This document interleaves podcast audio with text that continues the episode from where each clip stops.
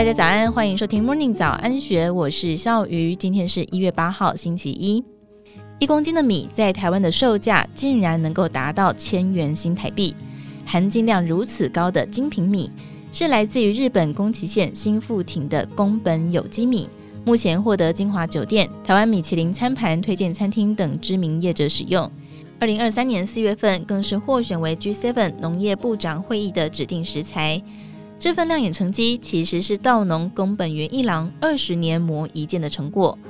20年前他投入了有机米生产，花了10多年才终于取得亚洲良好农业规范的认证，拿到外销的门票。穿着 polo 衫，头戴鸭舌帽，脸上刻着阳光和岁月的痕迹。现年64岁的宫本元一郎用幽默的语气描述自己对有机农法的信念。他说：“有机是男人的浪漫。”宫本家世代务农，1974年他们的米就已经代表宫崎县被选为进贡给昭和天皇的天皇献上米，在日本皇室的新尝祭当中崭露头角。18岁那年，宫本元一郎跟着父母亲开始种稻，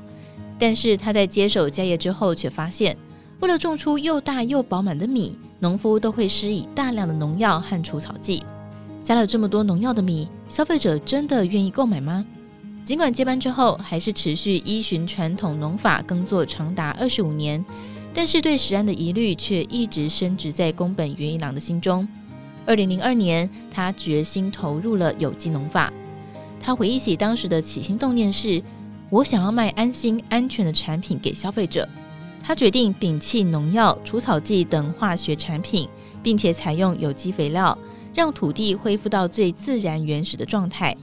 同时又一改过去缴交稻作给农会的方式，找上东京、大阪的有机通路，直接贩售给消费者，以贴近市场的需求。他思考的是，有机米的价格大约是一般米的2倍，就算是产量减少，但是在单价比较高的情况之下，收入应该不会有太大的落差。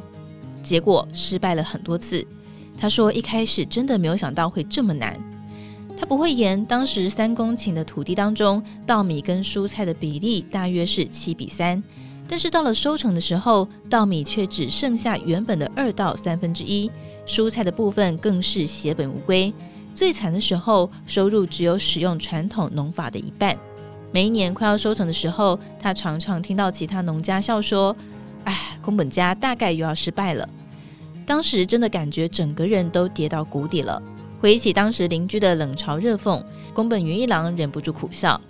不只是旁人不看好，在没有人指导的情况之下，就连他自己也差一点放弃。宫本元一郎坦言，有一年杂草特别多，明明快要拿到认证了，但是我却忍不住用了除草剂，导致一切都得从头来过。正是那次前功尽弃的经验，让他又花了3年才取得有机认证和补助，也成为一个难以抹灭的教训。而他也从多次的失败当中汲取经验，不断优化有机农法。例如，他发现在插秧的时候，如果能够把土翻深一点，就能够去除杂草的种子。而每到冬季，也得花比传统农法多2倍的时间犁田，才能够把杂草去除干净。2008年，宫本米终于通过372项农药残留检测，并且取得日本农林水产省的有机 JAS 认证，同时也栽种出有机的胡萝卜跟马铃薯。2020年，宫本米年产量已经可以稳定维持在10万吨左右，更进一步取得 AJA GAP 的认证，并成为今年 G7 农业部长会议的指定食材。随着宫本元一郎第2个儿子宫本桂纶返家接班，2021年，宫本一家在当地成立 ZERO 有机农场，并且开设餐厅，供应自家食材的料理。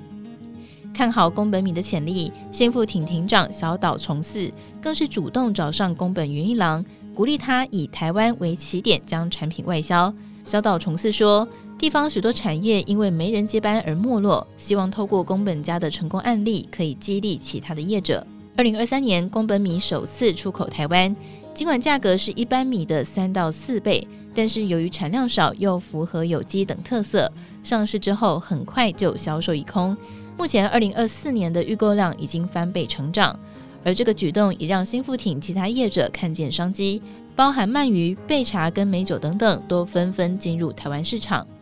台北金华酒店公关副总张云透露，宫本敏由于曾经进贡给昭和天皇，又有皇室米的称号，被选为今年酒店的端午礼篮商品之一。而该产品在推出之后，也吸引不少精品品牌购买，作为 VIP 客户的礼品。统计一个节庆档期就销售超过100份，花了20年的时间单打独斗，宫本羽一郎终于走出一条有机的康庄大道。随着有机产品在市场的需求提高，加上宫本米启动外销，同时推出米制品，如何提升产能将会是宫本米下个阶段必须克服的挑战。届时这位日本米职人的浪漫有机米之路才有机会越走越宽广。以上内容出自《今周刊》1408期，更多精彩内容欢迎参考资讯栏。如果有任何想法，欢迎你留言告诉我们，或者是加入 Discord 群组一起参与讨论。如果喜欢我们的节目，也别忘记给我们5颗星的好评哦！感谢大家的收听，祝福你有美好的一天，我们明天见，拜拜。